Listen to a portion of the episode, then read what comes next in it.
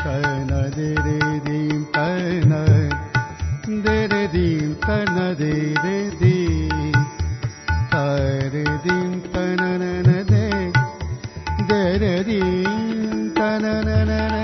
नमस्कार उज्यालो रेडियो नेटवर्कको कार्यक्रम श्रुति सम्वेकबाट प्राविधिक साथी सशेन्द्र गौतमसँगै म अच्युत घिमिरेको स्वागत छ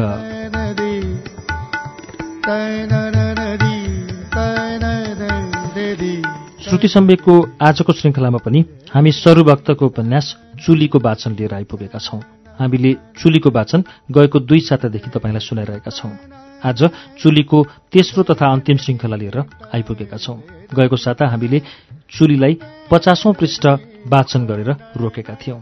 चुली यो सगरमाथा सबैभन्दा अग्लो हिमाल चढ्दाको पृष्ठभूमिलाई व्याख्या गरिएको उपन्यास हो।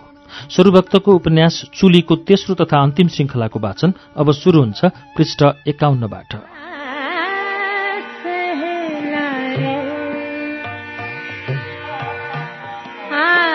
सहेला रे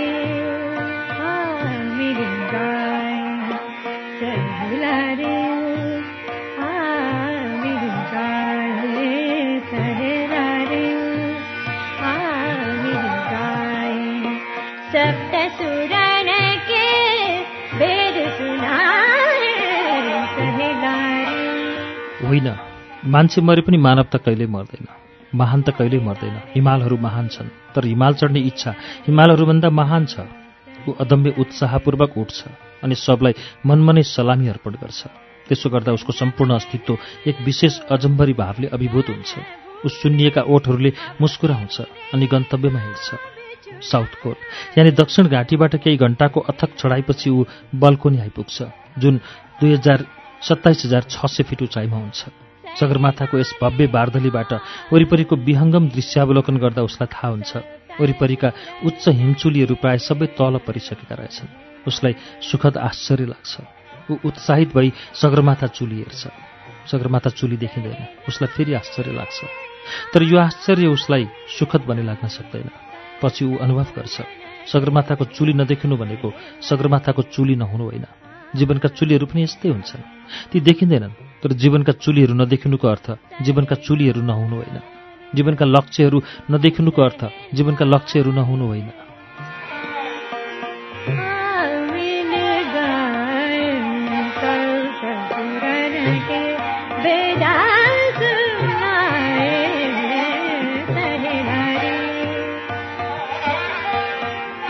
बल्कोनीमा नअल्मल्ली दक्षिण पूर्वी धारको बाटो अघि बढ्छ।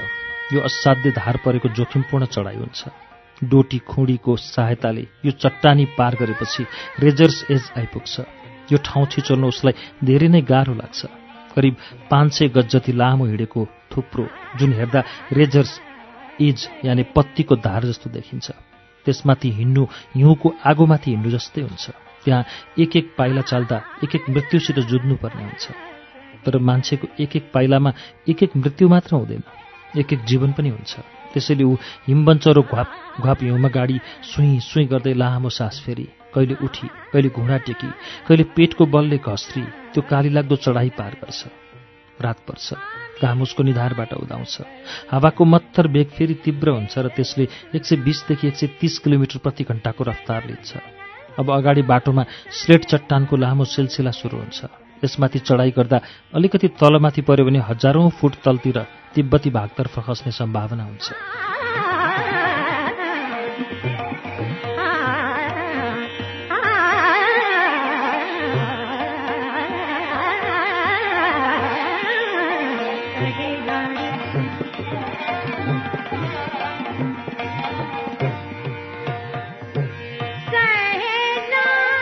एउटा खतरापछि अर्को खतरा। खतराहरूको लामो सिलसिला। जीवन भनेको यही हो। हिमाल भनेको यही हो। हिमाल नबुझ्नेहरू हिमाललाई शत्रुतापूर्ण दृष्टिले हेर्छन्। जीवन नबुझ्नेहरू जीवनलाई शत्रुतापूर्ण दृष्टिले हेर्छन्। सर्वत्र हिम परिवेष्टित स्लेट चट्टानहरूमा सजग भई हिँड्दा र हिँड्दाभन्दा बढी घस्रदा उसका ठोस पाइला कैयौँपल्ट चिप्लन्छन्। तर प्रत्येकपल्ट मृत्युसित लुकामारी खेल्दा जित उसैको हुन्छ। उसैको मात्र हुन्छ। काला काला चट्टानको चुनौती समाप्त हुन्छ।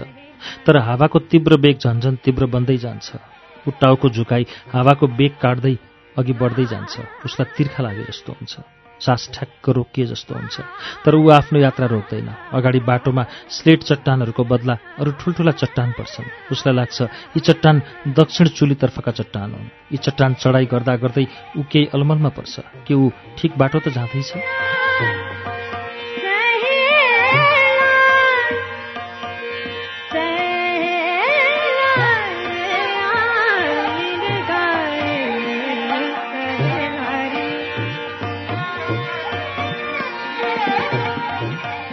जीवनमा यस्ता अलमलहरू आइपर्छन्। अलमलका बेला मान्छेलाई अलमल नै जीवन हो जस्तो लाग्छ। तर बाटोमा जतिन्जेल अलमलिए पनि उसलाई चुलीमा पुग्नु नै छ। ऊ एउटा अर्ध हिमाच्छादित चट्टान समाई चिसो न चिसो हावाको ज्यानमा र बेगसित सङ्घर्ष गर्दै सोचमग्न हुन्छ। त्यसरी सोचमग्न हुँदा उसको जिउभित्रका जलनहरू बढ्न थाल्छन्। कोकीको मात्रा पनि बढ्छ। उसलाई जाडो पनि बेसरी लाग्छ। त्यसमाथि बेतोडले उडिआएका हिउँका कणले उसको चस्मा पन्जा र लुगा सबै ढाकिदिन्छन्। फ्ल्यास लाइटको उज्यालो पनि छोपिदिन्छ। ऊ बेला बेला पन्जा लाएका हात झड्कार्दै चस्मा र फ्ल्यास लाइटमा जमेका हिउँका कण सफा गर्छ तर ती हिउँका कण राम्ररी सफा हुँदैनन्। उसलाई थाहा हुन्छ त्यति माथि उचाइमा हिउँको स्वभाव च्याप्प टाँसिने हुन्छ तर ऊ हिम्मत हार्दैन। अदम्य उत्साहपूर्वक ऊ हावा हिउँ खोकी जलन सबैको सामना गर्दै सिधा अगाडितिर बढ्ने निर्णय गर्छ। हिँड्दा हिँड्दै ऊ अनुभूत गर्छ यो निर्णय गलत भए पनि सही हो। हिमालको यो उच्चता र यो मौसममा अनिर्णित भई बस्नुभन्दा गलत निर्णय लिनु राम्रो हो। गलत निर्णय गर्नेहरूले एक दिन जीवनको सही बाटो पत्ता लगाउन सक्छन् तर अनिर्णित भई बस्नेहरूले जीवनको कुनै बाटो पत्ता लगाउन सक्दैनन्।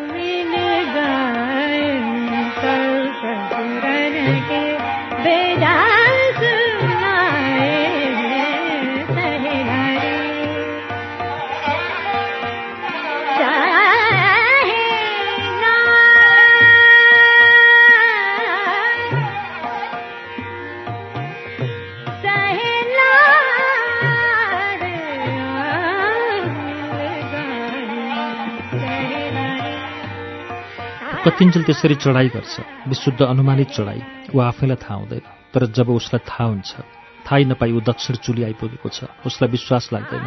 तर यो अविश्वास माया लाग्दो हुन्छ धेरै धेरै माया लाग्दो ऊ बुझ्छ अब सगरमाथाको मुख्य चुली जम्मा तिन सय फिट माथि छ। अर्थात् ऊ अहिले अठाइस हजार सात सय अठाइस फिटको उचाइमा पुगिसकेको छ। उसलाई खुसी लाग्छ उसलाई सन्तोष लाग्छ। त्यही कारण उसलाई जिउको आधा भारी हटे जस्तो आधा थकाइ मेटिए जस्तो र आधा मौसममा सुधार आए जस्तो अनुभूति हुन्छ। तर दक्षिण चुली उसको लक्ष्य हुँदैन बाटो मात्रै हुन्छ। त्यसैले ऊ त्यहाँ धेरै बेर नरोकी आफ्नो लक्ष्यको महान बाटो लाग्छ। दक्षिण चुलीबाट मुख्य चुलीसम्म चढाइ गर्ने कुनै सोझो बाटो हुँदैन। त्यसका लागि पहिले केही तलतिर ओर्लनु पर्ने हुन्छ। ऊ खुरखुर्ती होइन। होसियारीपूर्वक डोरी प्रयोग गरी ओर्लिन्छ अनि बायाँपट्टिको बाटो समात्छ। केही समयभित्रै ऊ एउटा सानो ओढार जस्तो ठाउँमा आइपुग्छ। त्यहाँ हावाको बेग केही कम हुन्छ किनभने वरिपरिका विशाल चट्टानले हावाको सोझो बेगलाई छेकिदिन्छन् ऊ त्यहाँ शारीरिक रूपले केही विश्रान्ति महसुस गर्छ।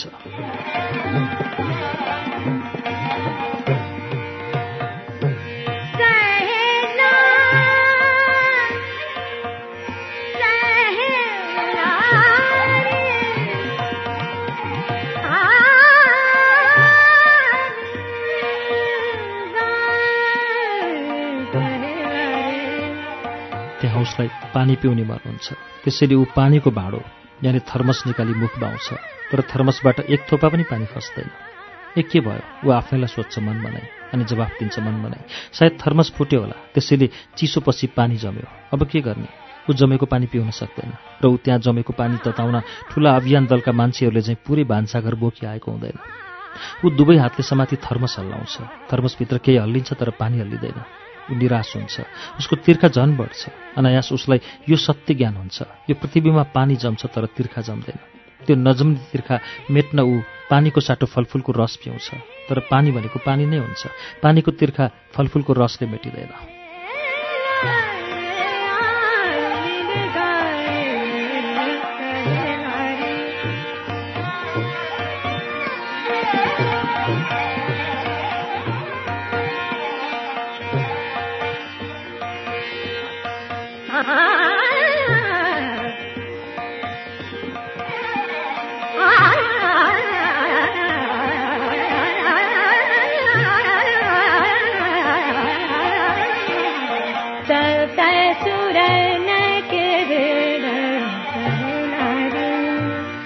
अनायासै उसलाई अरू पनि सत्य ज्ञान हुन्छ। ऊ बुझ्छ अभाव बढी तिर्खा लाग्दो हुन्छ।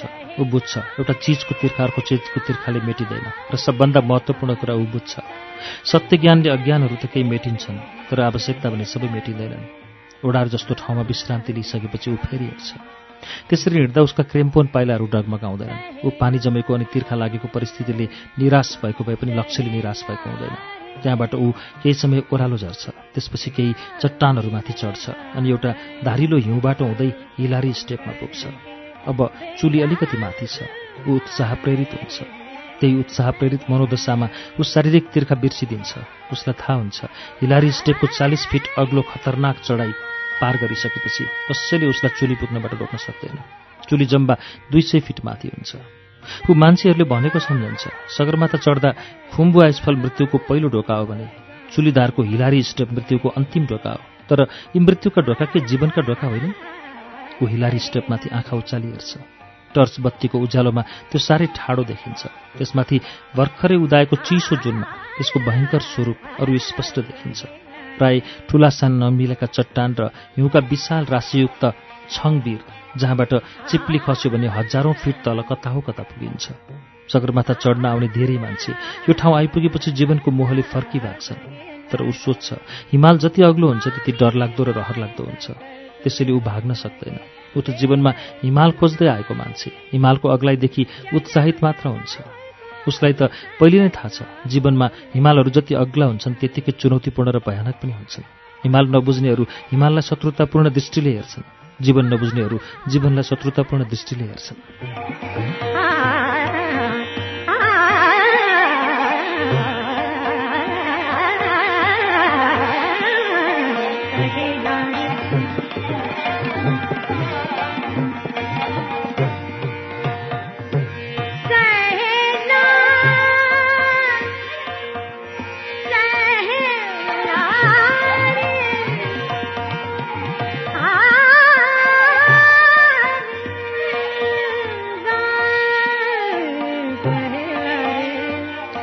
अन्तिम चढाइको अन्तिम चढाइ।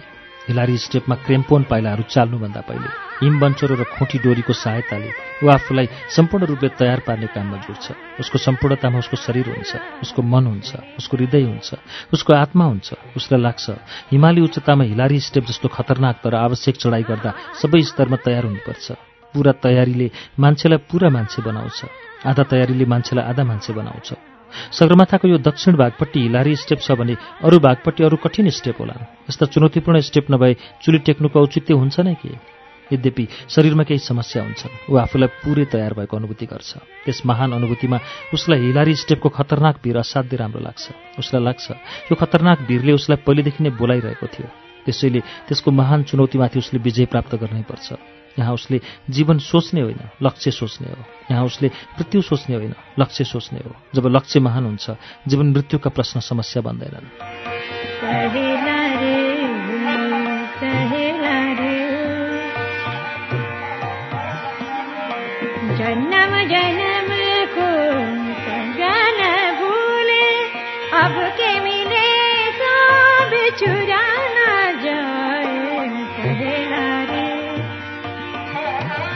ऊ भयानक पाराले खोक्दै त्यसभन्दा भयानक हावासित जुत्दै हिलारी स्टेपमा आफ्नो महान सङ्घर्षका पाइलाहरू चाल्छ। त्यसरी पाइला चाल्दा ऊ त्यहाँ पहिले नै कसैले स्थायी डोरी बाँधिराखेको देख्छ तर उसको चेतनाले त्यो डोरी समाति अघि बढ्ने अनुमति दिँदैन। चेतनाले भन्छ आफ्नो बाटो आफै बना आफ्नो चुरी आफै बन। ऊ उत्साहले मुस्कुराउँछ। त्यसरी मुस्कुराउँदा उसका सुन्निएका ओठ तन्किन्छन्। उसलाई लाग्छ उसका ओठ उसका होइनन् अरू कसैका हुन् तर मुखभित्र दुखेको अनुभूति भएपछि ऊ फेरि मुस्कुराउँछ। जति आफ्नो नलागे पनि आफ्नो भन्ने कुरा आफ्नै हुन्छ। दुःख कहिल्यै अरूको हुँदैन।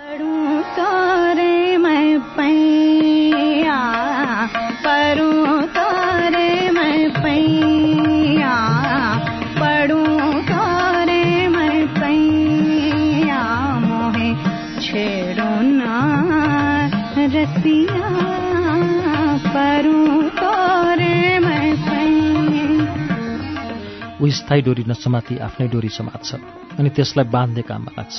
एक्लै डोरी बाँध्ने काम कहिल्यै सजिलो हुँदैन। त्यसमाथि हिलारी स्टेपको ठाडो भिर हिउँ अनि ढुङ्गाका चट्टानहरूमा खुँटी अड्काउँदा त्यो बलियोसित नअड्किने र कतै अड्किहाले पनि चट्टान खसेर दुर्घटना हुन सक्ने सम्भावना जत्तिखेर पनि भइरहन्छ। त्यसैले ऊ अतिरिक्त रूपले पनि सावधान हुँदै डोरी बाँध्छ। डोरी जाँच्छ अनि पुरै विश्वस्त भएपछि खुसी खुसी सोध्छ। डोरीहरू पुराना हुन्छन् तर चुली जहिले पनि नयाँ हुन्छ हिलारी स्टेपमा सुरुका केही उत्साही पाइला चालेपछि उसलाई अति उच्चताको थकाई हावाको तीव्र चिसो गति र प्राणवायु अक्सिजनको कमी तिनै कुराले सताउँछन्। उसलाई उच्चताको थकाइले झम्म सोध्छ। हावाको तीव्र चिसो बेगले उडाइदेला जस्तो गर्छ। उसलाई मुटु मात्र होइन जिउका सबै हड्डी काम्न थाले जस्तो लाग्छ। लामो लामो सास फेर्दा सिट्ठी बजाए चाहिँ हुन्छ र ऊ केही हिकिकाउन पनि थाल्छ। त्यसमाथि हिमबन्चरले हिउँ काटी पाइला अघि बढाउन खोज्दा उसका पाइला चिप्लिरहन्छन्। यहाँ ऊ बारम्बार क्रेम्पोनका अनुपयोगितादेखि निराश निराश हुन्छ। तर निराशाहरूबीच ऊ निराश निराश मात्र भई बस्दैन एक अदम्य जिजिबिसामा हिलारी स्टेपको चढाइ गर्दै ऊ एक नयाँ तरिकाको आविष्कार गर्न पुग्छ।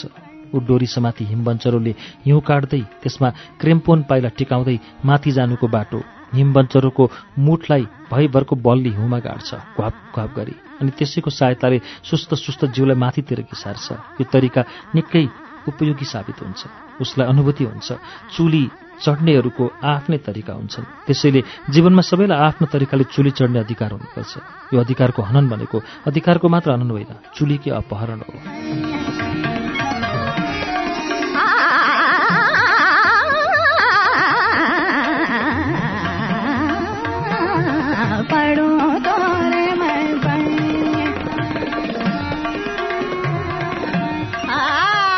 कति समय हिमबन्चरको मुठ हिउँमा गाड्दै घुँडा टेक्दै र घस्रदै हिँड्छ ऊ आफैलाई थाहा हुँदैन ऊ चेतना हराउँदैन। तर चेतनाको एक यस्तो स्तरमा पुग्छ जहाँ समयको कुनै चेतना हुँदैन।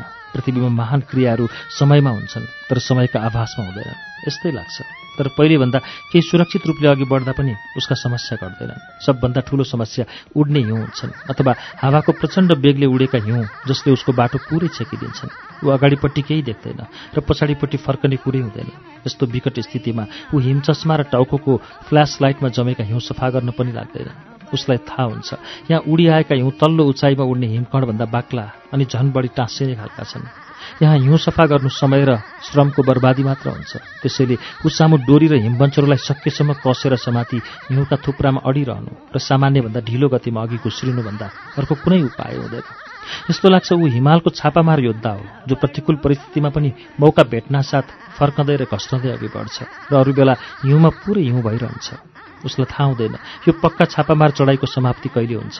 तर जब अचानक हिमाच्छादित चढाइपछि केही सजिला उबड खाबड किसिमका चट्टानी अर्ध चट्टानी र हिम चट्टानी चढाइ आइपुग्छन् र ती पनि थाहै नपाई समाप्त हुँदै जान्छन् तब ऊ एक यस्तो ठाउँ आइपुग्छ जसभन्दा अगाडि कुनै चढाइ हुँदैन कुनै बाटो हुँदैन।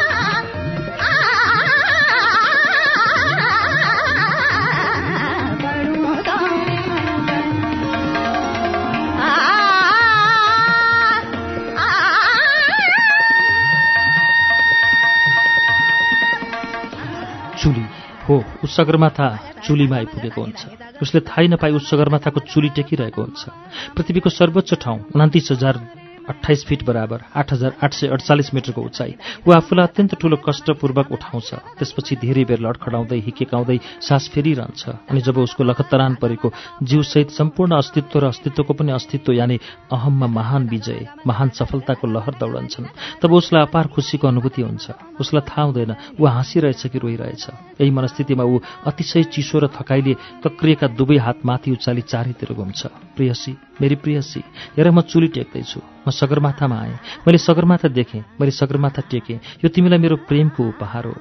उसलाई लाग्छ उसकी प्रियसी जो पुरै उसकी प्रियसी भइसकेकी छैन। उसको महान विजय महान सफलतामा मुस्कुराइरहेकी छैन। उसलाई प्रेमको अँगालो मार्न आफ्ना हात अघिल्तिर बढाइरहेकी छिन्। भावावेशमा उसका माथि उठेका हात प्रियसीतर्फ बढ्छन्। ऊ प्रियसीको न्यानो न्यानो अँगालोमा बाँधिन्छ अनि प्रियसीलाई मै खान्छ। यो महान खुसीमा उसको थकाई उसको चोट अनि उसको पीडा सबै बेपत्ता हुन्छन्। उसलाई अनुभूति हुन्छ। उसकी प्रियसी उसका शून्यका र चिसोले खाएका अङ्गहरूमाथि प्रेमको न्यानो खनाइरहेकी छ।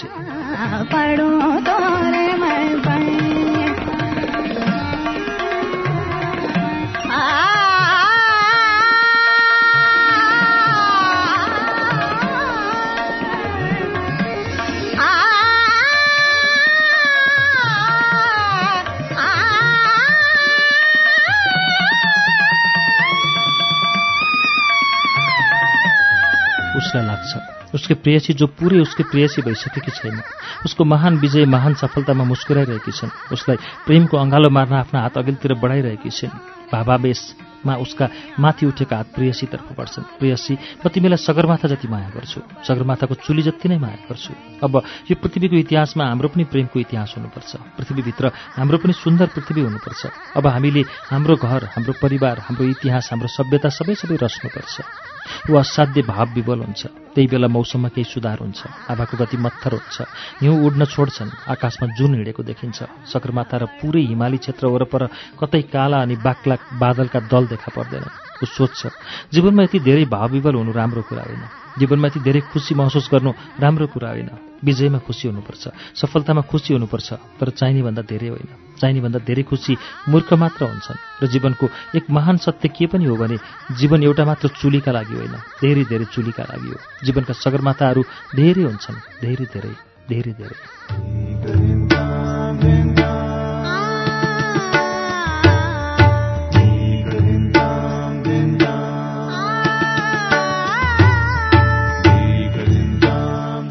सम्वेकमा अहिले तपाईँले सुनिरहनु भएको वाचन सरुभक्तको उपन्यास चुलीको वाचन हो। यसको बाँकी अंश वाचन लिएर केही बेरमा आउनेछौँ। उज्यालो सुन्दै गर्नुहोला।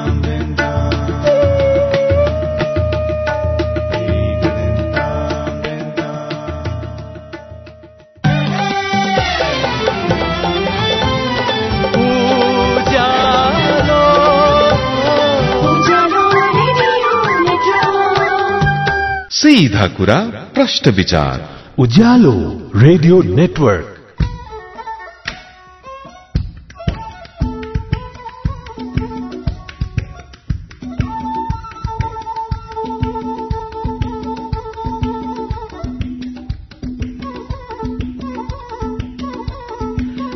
कार्यक्रम श्रुति सम्वेकमा तपाईँलाई फेरि स्वागत छ। श्रुति सम्वेक तपाईँ अहिले उज्यालो रेडियो नेटवर्क काठमाडौँसँगै देशभरिका विभिन्न रेडियो स्टेशनहरूबाट एकैसाथ सुनिरहनु भएको छ। श्रुति सम्वेकमा हामी आज सरुभक्तको उपन्यास चुलीको अन्तिम श्रृङ्खला वाचन सुनिरहेका छौं।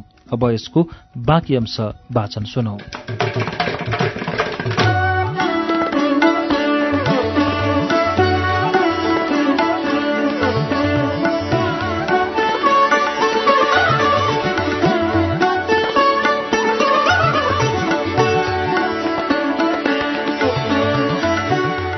ऊ आफूलाई आफैबाट सम्हाल्छ अनि चिसो जुनेली आलोकमा हिमाली वातावरण हेर्छ। उत्तरतर्फ तिब्बती पठार र दक्षिणतर्फ लोत्से मकालु नोप्से कञ्चनजङ्घा आदिका मनमोहक छटा चोमोलुङमा अर्थात् पृथ्वीको देवी आमा भनिने प्रकृतिको पवित्र उच्चताबाट थाङबोचे गुम्बाको छत पनि देखिने रहेछ। जुन मान्छेको पवित्र उच्चता हो ऊ त्यस गुम्बामा जाँदा त्यहाँ बजेका ओम मेमे पैमेका पवित्र ध्वनि र लामा गुरुले दिएका आशीर्वादहरू सम्झन्छ। उसलाई लाग्छ अब उसले चुलीबाट ओर्लने काम थाल्नुपर्छ। चुली टेक्ने ठाउँ हो अल्मल्ली बस्ने ठाउँ होइन। जो चुलीमा अल्मल्ली बस्छन् उनीहरू चुली टेक्दैनन् चुलीले उनीहरूलाई टेक्छन्। ऊ घडी हेर्छ बिहानको ठिक चार बजे। ऊ आधार शिविरबाट हिँडेको पुरा बाइस घण्टा बितिसकेछ। ऊ भरिया साथीहरूलाई सम्झन्छ। उनीहरू कि आधार शिविर पुगेपछि कति खुसी हुनेछन्। ऊ नयाँ साथी यानि भोटे कुकुर पनि सम्झन्छ। पक्कै पनि त्यो साथी उसको स्वागतमा चुप लागि बस्ने छैन होला। तर पहिले उसलाई चुलीबाट तल ओर्लिनु छ हिलारी स्टेप पुग्नु छ त्यहाँबाट ओर्लेपछि फेरि केही बेर चढाइ गर्नु छ दक्षिण चुली पुग्नु छ त्यसपछि रेजर्स एज बल्कोनी दक्षिण घाटी Geneva spur yellow band Lhotse मुख हुँदै तल्ला शिविर क्षेत्र पुग्नु छ खुम्बु आइसफल पार गर्नु छ उसलाई थाहा हुन्छ हिमाल चढ्नु जति कठिन र चुनौतीपूर्ण हुन्छ। हिमाल ओर्लनु त्यति नै कठिन र चुनौतीपूर्ण हुन्छ। हिमाल चढ्नु भनेको ओर्लनु पनि हो चुली टेक्नु भनेको आधा विजय पाउनु हो आधा सफल हुनु हो।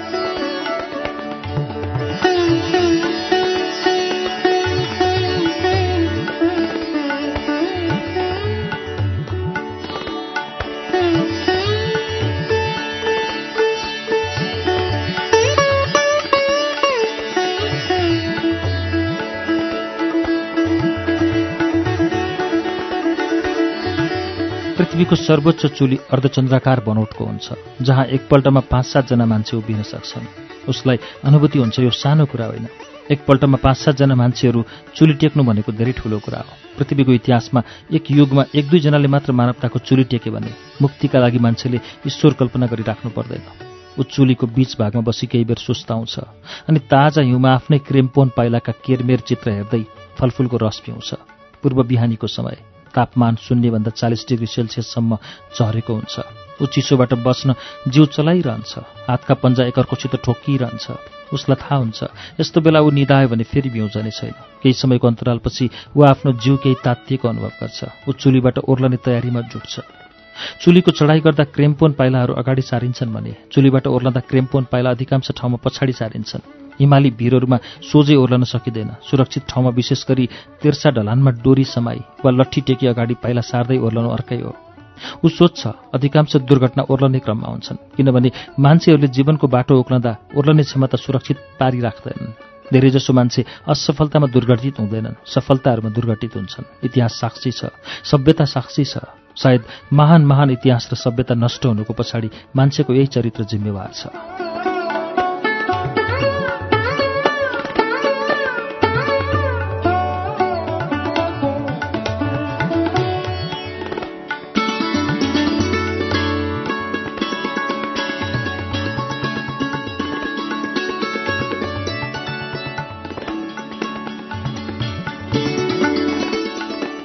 उसलाई खुसी लाग्छ। ऊ ती कुराका लागि जिम्मेवार छैन। ऊ त अब नयाँ इतिहास र सभ्यताका लागि जिम्मेवार छ। जुन उसले र उसले मात्र होइन ऊ जस्ताहरूले निर्माण गर्न बाँकी नै छ। ऊ पुरै तयार भए अनि पुरै सावधान भई चुलीबाट ओर्लन सुरु गर्छ। ऊ चुलीप्रति अनावश्यक रूपले भावुक बन्दैन। उसलाई थाहा हुन्छ अनावश्यक भावुकताले बाटो सेक्छन्। मान्छेको भावुकता मान्छेको बाटो हुनुपर्छ मान्छेको बाधा होइन। यही आदर्श भावले पचास साठी फिट जति तल आइपुगेपछि उसलाई आभास हुन्छ। चिसो हावाको गति पुरै थामिएको छ। सगरमाथासहित छिमेकाहरू जम्मै हिमालमुनतिर ग्लेसियर उपत्यका गाढा अन्धकारमा हराइरहेपछि टाढा पूर्व क्षितिजतिर आलोकका धर्साहरू कोरिएका छन्। यो परिवर्तित वातावरण निकै उत्साहप्रद हुन्छ किनभने यस्तो अनुकूलतामा ओर्लने काम सजिलो भइदिन्छ। कम्तीमा पनि प्रचण्ड हावाको झोक्काले उडाइदिएला भन्ने डर रहँदैन तर ऊ कुनै हतार गर्दैन। उसलाई थाहा हुन्छ अति उत्साहले कुनै पनि घात गर्न सक्छ। ऊ हतार गरेर आफ्नै जीवनसित र आफ्नै सपनासित खेल्न चाहँदैन। कसैले भनेको थियो हिमाल जति दयालु हुन्छ त्यति नै निर्दयी पनि हुन्छ। ऊ सोध्छ यो हिमालको कुरा होइन मान्छेको मनको कुरा हो। हिमाल त एक शाश्वत प्रतीक हो मान्छेका महान यात्राहरूको मान्छेका महान अहङ्कारहरूको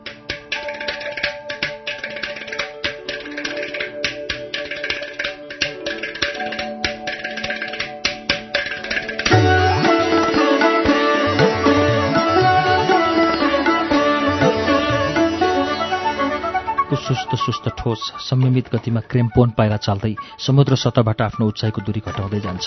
उसलाई थाहा हुन्छ पृथ्वीको दुई तिहाई वायुमण्डल सगरमाथा चुलीमुनतिरै पर्छ। यो सर्वोच्च चुलीसहित अरू पनि उच्च चुलीबाट ओर्लदा मान्छेसित चढाइ गर्दादेखिका समस्या हुन्छन्। सायद चुली विजयको खुसी वा सफलताको प्रभावले उसले आफ्ना समस्या बिर्सिराखेको थियो तर चुलीबाट ओर्लन थालेपछि उसका समस्या ऊ सँगसँगै ओर्लन थाल्छन्। ऊ जोड जोडले खोक्न थाल्छ। चिसो अनि तेजिलो हावाको हनाइले रातो त्यसपछि कालो बन्दै गएको अनुहार। असाध्य कठाङ्ग्री र संवेदनाहीन भएका हातखुट्टाका औँला र धेरै न्यानो पत्रे लुगाहरूभित्र कामिरहेको मुटु सबै उसैलाई दुःख दिने सहयात्री भइदिन्छन्। तर ऊ आफैप्रति वा आफ्नै भाग्यप्रति असन्तुष्ट हुन इच्छुक हुँदैन। उसित फुर्सद पनि हुँदैन। ऊ शौर्यपूर्वक धैर्यपूर्वक अनि बुद्धिमत्तापूर्वक क्रेम्पोन पाइला चालिरहन्छ। त्यसरी क्रेम्पोन पाइला चाल्दा उसलाई आफैले चढाइ गर्दा छाडेका पदचिन्हले ठूलो सहायता दिन्छन् उसलाई बाटो खोज्दा बाटो हराउने डर हुँदैन। ऊ आफ्नै पदचिन्ह पछ्याउँदै हिलारी स्टेप पार गरी दक्षिण चुली पुग्छ। उसलाई आभास हुन्छ। मान्छेले जीवनमा गतिलाई पदचिन्ह छोड्यो भने ती आफ्नै लागि र अरूका लागि पनि मार्गदर्शक बन्न सक्छन्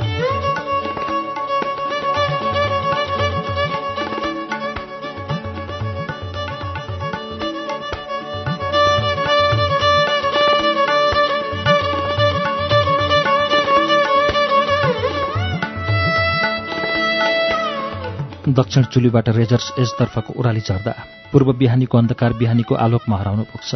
ऊ टाउको फ्ल्यास लाइट निभाउँछ अनि महान हिमाली उच्चतामा सुरम्य बिहानीको आनन्द अनुभव गर्दै रेजर्स एज आइपुग्छ। पुरै होसियारीपूर्वक रेजर्स एज पार गरी दक्षिण पूर्वाधारतर्फ लाग्दा जसको ठिक मुनतिर उसले एकजना मान्छेको शव देखेको थियो। हावा चल्न थाल्छ। ऊ हावालाई होइन मान्छेको शवलाई सम्झान्छ।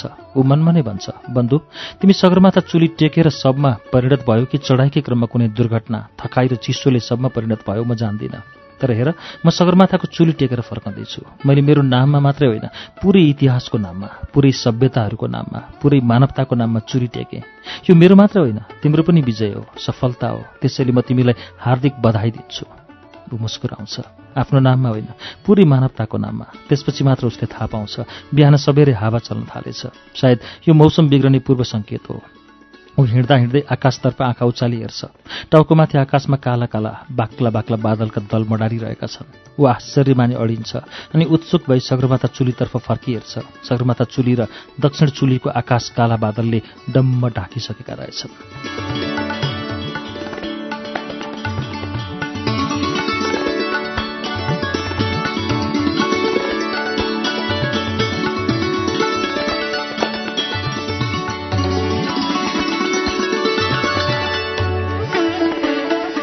तुफान चल्ने हो कि के हो? ऊ आफैलाई सोध्छ अनि केही डराउँछ। तर मनको डरले जुन ठिक पनि हुन सक्छ कि बेठिक पनि ऊ लामो खतरनाक बाटोमा छिटो छिटो तल झरी दक्षिण घाटी पुग्ने हतार गर्दैन। उसलाई थाहा हुन्छ। त्यस्तो हतार गरियो भने ऊ थाहै नपाई बाटो बिराएर कुङसुङ मुखतर्फ लाग्न सक्छ वा कुनै दुर्घटनाको शिकार हुन सक्छ। ऊ आफ्नो क्षमतामा सुरक्षित पाइला चालिरहन्छ जसको सम्बन्ध कुनै सम्भावित असम्भावित तुफानसित हुँदैन।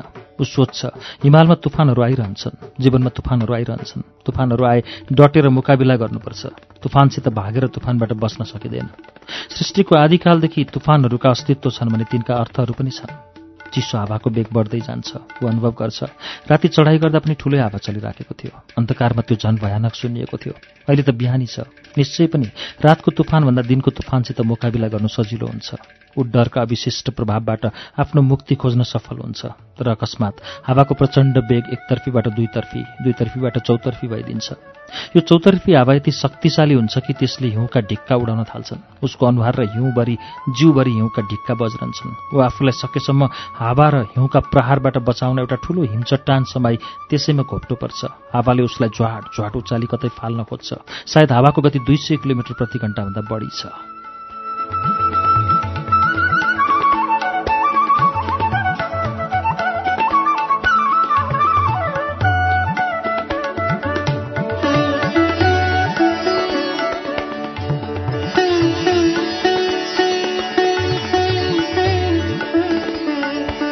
समय कति बित्छ उसलाई थाहा हुँदैन तर ऊ आशा गर्छ। एकछिनपछि हावाको बेग निश्चय पनि घट्नेछ। पृथ्वीमा धेरै ठुल्ठुला तुफान आउँछन् तर ती सधैँ रहिरहँदैनन्। शक्तिशाली र विध्वंसकारी तुफान केही समयपछि कमजोर अनि शान्त हुन्छन्। जीवनमा तुफानहरू गुज्रनका लागि आउँछन् रोकी बस्नका लागि आउँदैनन्। तर उसको आशा विपरीत चौतर्फी हावाको गति रोकिँदैन। त्यसले झन भयानक हिम तुफानको रूप धारण गर्छ। ऊ हिमचट्टानबाट टाउको उचाली हेर्ने प्रयास गर्छ तर सम्भव हुँदैन। उसलाई थाहा हुन्छ यो जीवनको महासङ्कट हो जसबाट छुटकारा पाउन ऊ केही गर्न सक्दैन।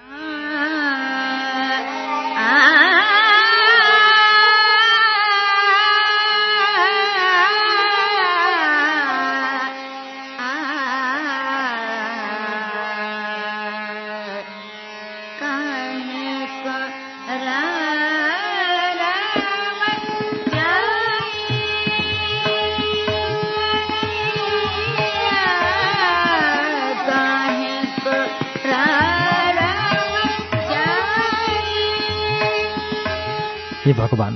ऊ संस्कारवश भगवान् सम्झन्छ तर तुरन्त महसुस गर्छ। यस्ता महासङ्कटका बेला भगवान् सधैँ अनुपस्थित हुन्छ। हिम तुफान झन्झन भयानक बन्दै जान्छ। पुरै सगरमाथा र त्यस वरपरका हिमालमा सेतो अन्धकार छाउँछ। उस शरीर मन हृदय आत्मा सबैका बलले हिमचट्टानलाई समातिरहन्छ। अकस्मात उसका हात हिमचट्टानबाट फुत्कन्छन्। कसरी उसलाई एकैचोटि माथितिरबाट धक्क्याइरहे जस्तो र तलतिरबाट बेसरी तानिरहे जस्तो हुन्छ। ऊ पुरै बल मात्र होइन अतिरिक्त बल पनि लाएर हिमचट्टान समात्ने र क्रेम्पोनका काँटी हिउँमा गाडी अडिने प्रयास गर्छ। तर हिम तुफानको गति यति प्रचण्ड र भयानक हुन्छ। त्यसले उसलाई हिमचट्टानबाट उचाली कतै फालिदिन्छ।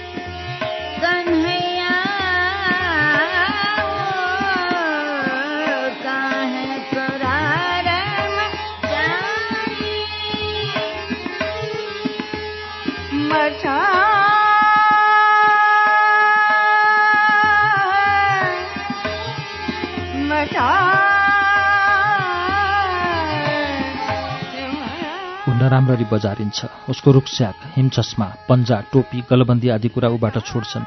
जिउका हड्डी चर्मराउँछन्। उसित ऐया भन्ने फुर्सद हुँदैन र आँखा खोली हेर्दा आफैलाई देख्न सक्दैन। यस्तो भीषण परिस्थितिमा पनि ऊ हिम्मत नहारी आफूलाई उठाउने प्रयास गर्छ। तर हिमतुफानले उसलाई हुत्याउँदै अदृश्य दिशातर्फ लाग्छ। ऊ आफूलाई कुनै तरिकाले पनि रोक्न सक्दैन। यो पूर्ण असहायता र निरीहतामा उसलाई आफैप्रति दया लाग्छ। ऊ जोडले कराउँछ। तर हिमतुफानको गर्जनबीच ऊ आफू कराएको आफै सुन्न सक्दैन। उसलाई आभास हुन्छ। यो उसको जीवनको अन्तिम यात्रा हो।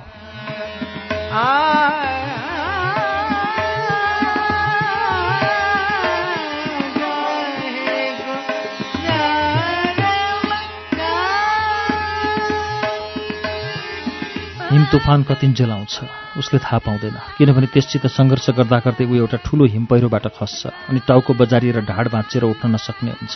ऊ संवेदना शून्य हुँदै जान्छ र संवेदना शून्य भइसकेका संवेदनामा अनुभूति ग्रहण गर्दै जान्छ। प्रिय सगरमाथा मलाई बिदा देऊ। तर मेरो विदाई सम्पूर्ण मानवताको विदाई होइन। विश्वास गर मेरो जीवन समाप्त भएपछि पनि सबै कुरा समाप्त हुने छैनन् मान्छेका अहङ्कारहरू समाप्त हुने छैनन्। मान्छेका अदम्य सङ्घर्षहरू समाप्त हुने छैनन्। मान्छेहरू हिमाल चढ्न आइरहनेछन् आइरहनेछन् आइरहनेछन्। अनि ऊ अन्तिम संवेदनामा प्रियसीलाई मै खान्छ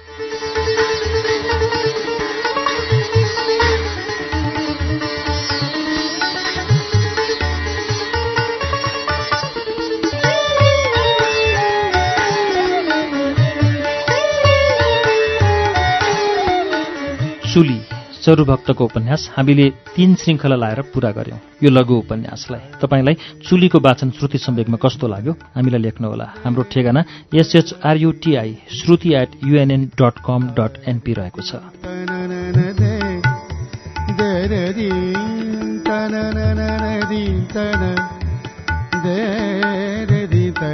हवस् त। अर्को दिनसम्मका लागि प्राविधिक साथी सशेन्द्र गौतम र म अच्युत घिमिरे कार्यक्रम श्रुति सम्वेकबाट विदा चाहन्छौ नमस्कार शुभरात्रि